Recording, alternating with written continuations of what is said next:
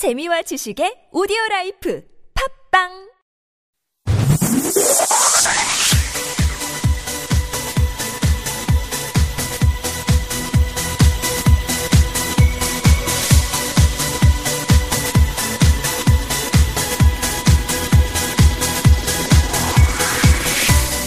전현직 뉴스 앵커들이 만드는 젊은 감각의 경제 뉴스 팟캐스트 앵무새들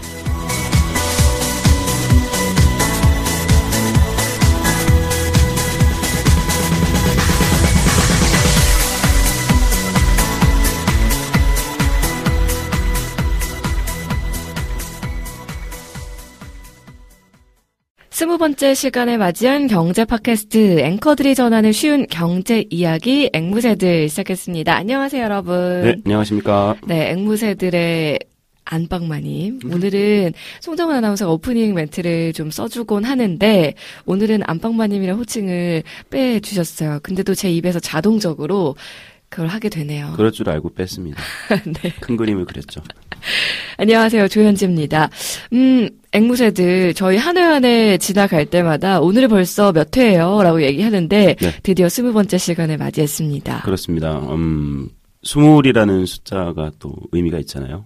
그쵸. 3월 새 학기 아, 어, 시작과 그래요? 해서 스물 왠지 대학생이 된 듯한 아, 진짜 그런 파릇파릇한 느낌이네. 네, 그런 느낌으로 해보도록 음. 하겠습니다. 자, 목소리 들으셨죠? 오늘도 제 곁에는 경제 전문가가 되고 싶어 하지만 그러지 못해서 안타까워하는 아니면 점점 되고 있습니다. 우리 송정은 아나운서 나오셨습니다. 감사합니다. 네, 안녕하세요. 안녕하세요. 아, 저번 녹음이 네. 끝나고 나서 저희가 또 한 주 쉬고 하게 됐습니다. 조현지 아나운서가 엄청 바빴어요. 엄청 바쁜데다가 지금 목소리 상태도 좀 안 좋아요, 지금. 네, 여러분 아마 깜짝 놀라셨을 거예요. 어. 뭐지? 이 여자는? 제 주변에 아나운서 하는 친구들이 지금 많이들 이렇게 고생을 하고 있던데, 아니, 어떻게 지냈길래 이렇게 된 겁니까? 어, 목 상태를 보시면 얼마나 목을 많이 썼는지 아실 거라고 생각을 해요. 지금 불안불안해요. 지금 오늘 삑살이 한 다섯 번 날 것 같은 느낌인데. 네, 제 목소리에 삑사리가 날 때마다 여러분들을 피식하고 웃어주시면 될 것 같아요. 일부러 그러진 말고요. 일부러 내고 싶어도 지금 낼 수가 없어요. 목소리 네. 조절이 안 돼요. 어, 지지난주죠. 네. 제주 공항에 강풍, 그러니까 태풍급 강풍이 불어서 아, 네. 제가 제주도로 행사를 갔다가 공항에 갇혔어요. 그래가지고 새벽 방송도 펑크가 나고 아, 다른 아나운서 선배가 대신 해주고 저는 늦게 출근을 하고 회사에서 저희 팀장님이 영원히 쉬지 그러냐 뭐 이런 얘기를 해서 네. 그 후로 아주 열심히 회사를 다니고 있고요. 더불어서 본의 아니게 좀 일들이 많았어요. 음, 뭐 제가 부업 아닌 부업으로 승무원 스피치 수업도 하고 있는데 음, 요때 마침 공채가 몰아닥쳐서 수업도 조금 많아지게 됐고 음. 그리고 음 방송도 뭐 더 늘진 않았지만 2월에 제가 본의 아니게 바꿔주고 바꾸고 하다 보니까 당직을 음. 한 번도 안 한 거예요. 음, 그래서 3월에 당직이 몰려버렸어요. 음. 아니, 근데 또 이게 듣다 보니까 목소리가 예전에 조현지 아나운서 목소리는 좀, 어, 이렇게 차분하고, 진짜 정석적인 그런 뉴스 아나운서의 목소리였는데, 약간 좀 허스키해지니까, 어, 심야 방송에 나오는 DJ 목소리 같은. 아 그래요? 약간 분위기 좀 있나요? 약간 좀 섹시한 느낌이. 아 그래요? 네, 좀 있는 것 같은데 어, 듣는 분들도 그렇게 생각하실 것 같은데 제가 그런가요? 그냥 그래요. 어, 네, 좋게 그렇습니다. 좋게 좋게 봐주세요, 여러분. 네 그, 렇게 됐습니다. 어 그럼 우리 송정 아나운서는 또 어떻게 보내셨어요? 제가요 뭐 다들 아시겠지만 지금 이제 어, 좋게 얘기하면은 프리랜서, 네, 나쁘게 얘기하면은 제 솔직히 얘기하면 백수로 지내고 있는데 원래 어. 백수가 더 바빠요. 그쵸 어, 할게뭐 이렇게 많은지 모르겠어요. 돈은 또 왜 이렇게 많이 쓰는지. 그 최근에 제가 그 이력서 같은 거를 이제 올려놓으면은 네네. 이제 뭐 회사 같은 데서 연락이 오곤 합니다. 근데 헤드헌팅 회사에서 연락이 참 많이 와요. 헤드헌터로 일할 생각이 없냐 이러면서. 오. 근데 이제 제 주변에 아나운서 하다가 그쪽 가는 친구들의 이야기로는 하지 말아라 라고 음. 얘기를 하는데 어느 날 이제 갑자기 어느 또 헤, 헤드헌터 회사의 어떤 부장님이 저한테 전화를 하셔가지고 잡 오퍼가 아니라 어, 개인적인 일로 연락을 드렸다고 하는 거예요 저한테. 음, 음, 무슨 일이시냐 했더니 어, 전화로 얘기하기 좀 그렇고 근데 내그 그 팟캐스트 방송들 다 들어봤다는 거야 이력서를 오. 보고 네네. 그래서 이제 만나서 얘기를 하죠. 그 다음날 바로. 음. 그러면서 자기 알아두면 나쁠 거 없다고. 어, 궁금해, 궁금해. 빨리 얘기해. 너무 궁금한 거야. 그래서 나가봤더니 어떤 여자 이제 헤드헌터 부장님이신데 그 취직과 이직을 준비하는 사람들을 위한 팟캐스트 방송을 지금까지 해 오셨대요. 그런데 이제 좀 이렇게 전문적으로 이렇게 이끌어줄 그런 어 진행해줄 사람이 필요했다. 네, 네, 네. 어 그러면서 이제 그 팟캐스트 방송의 기획서까지 써오신 거예요. 그 뒤로 이제 콕겠죠. 어, 약간 네. 뭔가 진행 전문가로서 그렇죠. 그, 근데 방송 취지가 좀 좋아요. 어. 첫 방송을 지난 일요일, 어, 지난번 이제 녹음을 하고, 네. 어, 지금 마침 또 카톡을 지금 막 보내시네요, 이분이. 아, 그래요? 네.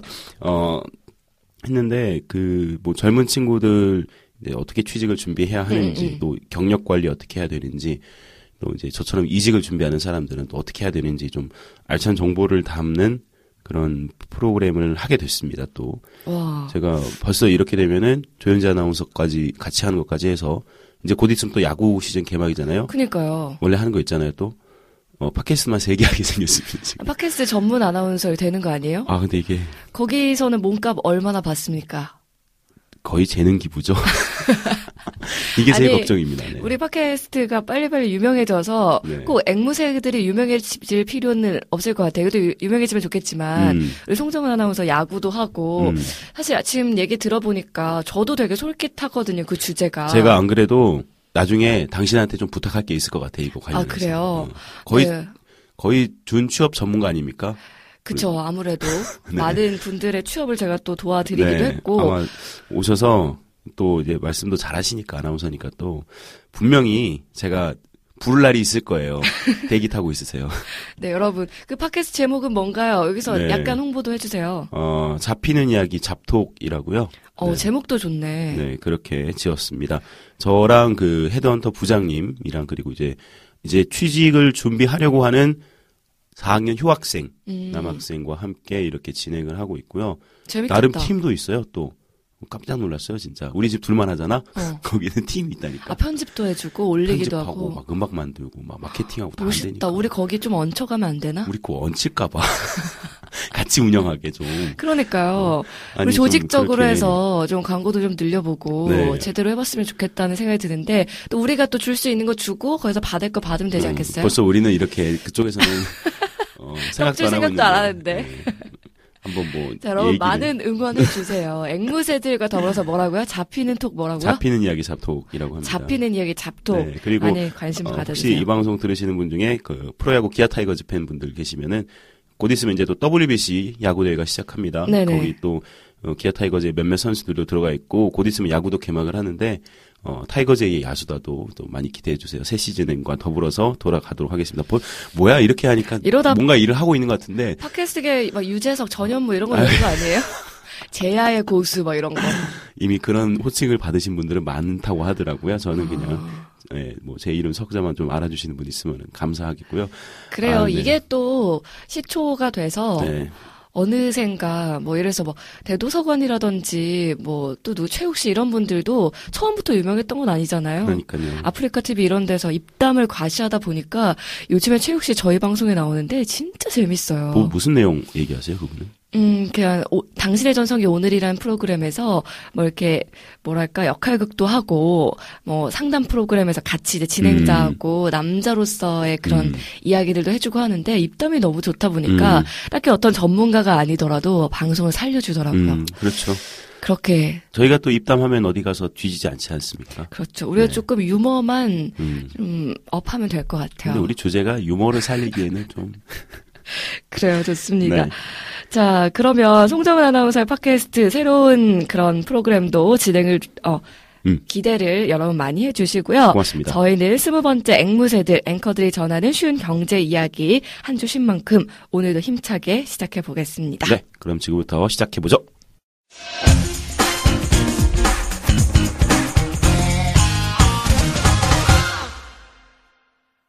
자, 지난 한 주간 주요 방송사 헤드라인을 장식했던 경제 이슈들 우리 안방마님 조현지 아나운서가 짚어드립니다. 네, 한 주간의 경제 헤드라인 첫 번째 헤드라인입니다. 중국 사드 보복 노골화. 음. 중국의 사드 보복이 전방 위로 확대되고 있습니다. 롯데 불매운동과 롯데면세점 홈페이지 마비에 이어서 이번에는 중국 정부가 한국행 여행 상품 판매를 중단하라고 지시했는데요. 네. 이란 가운데 미국 정부는 중국의 도를 넘은 이 사드 보복에 대해서 비이성적이고 부적절하다, 강도 높은 비판을 내놨습니다. 우리나라는 안팎 아주 그냥 끼고 있네요. 중국에, 미국에 이제. 그러게요. 중국 사람들의 콧대가 높은 건 알았는데, 네. 어, 이 보복이 조금 더 심해지는 것 같습니다. 예. 자, 두 번째 헤드라인. 경기 한파 직격탄 맞은 외벌이, 소득 소비 동반 감소.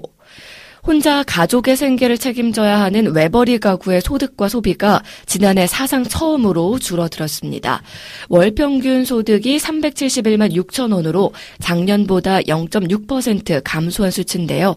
그동안 해마다 4% 안팎으로 증가해 왔고 2009년 금융위기 여파에도 0.6% 늘었던 걸 생각하면 경기 한파의 타격이 외벌이에 집중되고 있다는 분석입니다. 네. 안 그래도 혼자 벌어서 생활하기 힘든데 이 소 득도 줄고 있다는 걸 보니까요. 당연히 소득이 주니까 소비 위축으로 이어지겠죠. 그렇죠. 외벌이 가구의 월 평균 소비는 228만 천 원으로 1.8% 감소했는데 역시 통계 작성 이후 처음 있는 일이라고 합니다. 음, 그렇군요. 반면 맞벌이 가구의 경우 월 평균 소득은 555만 8천 원으로 맞벌이 가구의 소득은 그나마 늘었습니다. 예. 어, 그래도 월 평균 소득 371만 원. 아, 저도 좀 돈 좀 벌어야 되는데. 그 정도 되니까 외벌이를 했던 게 아닐까라는 생각도 드는데 그렇죠. 어쨌든 소득이 점점 줄고 있다고 하네요. 네. 자, 세 번째 헤드라인. 자살보험금 논란 생보 3사 결국 백기 명분 실리 1억. 음, 생명보험회사 빅3가 자살보험금을 전액 지급하거나 검토하기로 했습니다. 당초 보험사들은 재해사망 특별계약 상품 약관에 종신보험 가입 후 자살 면책 기간이 지나면 재해사망보험금을 지급한다고 명시했었습니다. 자살 면책 기간이요. 네, 그러니까 자살을 재해로 이- 인정해 준다는 건데요. 소비자들은 이를 믿고 가입을 했는데 보험사들이 실수로 잘못 기재됐다. 음. 약관이 잘못 기재됐다고 실수 라고 이야기를 하면서 지급을 거절해 왔고요. 또 소비자들이 이를 요구를 하면 소송을 걸거나 배임을 이유로 보험금 지급을 미루는 등 보험금을 주기 주지 않기 위해서 그동안 꼼수를 부려왔습니다. 예. 결국 금감원의 중징계가 현실화됐고요. 회사 최고 경영자들이 위기에 몰리자 지급을 결정한 건데요. 음, 글쎄요. 준다고 해놓고 안 주는 거. 이게 벌써 10년 된 논란이라고 해요. 음, 명분과 실리를 모두 잃었다는 지적이 나오고 있습니다. 네. 그렇군요. 마지막 네 번째 헤드라인 첫 반덤핑 관세 확정 미국 통상 압박 구체화 지난달 28일 도널드 트럼프 미국 대통령의 첫 의회 연설이 있었는데요. 여기서 트럼프 미국 무역 적자가 해외 각국과의 불공정한 협정에서 나왔다며 그대로 두지 않을 것임을 암시했습니다. 네. 공교롭게도 이 의회 연설 직후에 미 무역 대표부 연례 보고서에 우리나라와 관련한 내용이 나왔는데요. 네. 한미 FTA와 동시에 미국의 무역 적자가 극적으로 증가했다. 음, 2011년 대비 지난해 적자는 두 배 이상이다. 미국이 한미 FTA에서 기대했던 결과물은 아니다라고 했습니다. 즉 한미 FTA에 대한 재검토 가능성이 나오고 있는데요. 우리나라 제품에 대한 첫 반덤핑 확정 판정이 내려지는 등 통상 분야 압박도 구체화되고 있습니다. 네, 관련해서 트럼프 대통령의 첫 의회 연설 그리고 이제 그 이후에 나온 무역대표부의 연례 보고서에 우리나라 관련 내용들 제가 좀 가지고 왔거든요. 네. 바로 이어서 경제 심화 탐구에서 또 다뤄드리도록 하겠습니다. 네, 지금까지 한 주간의 경제 헤드라인이었습니다. 네, 수고하셨습니다.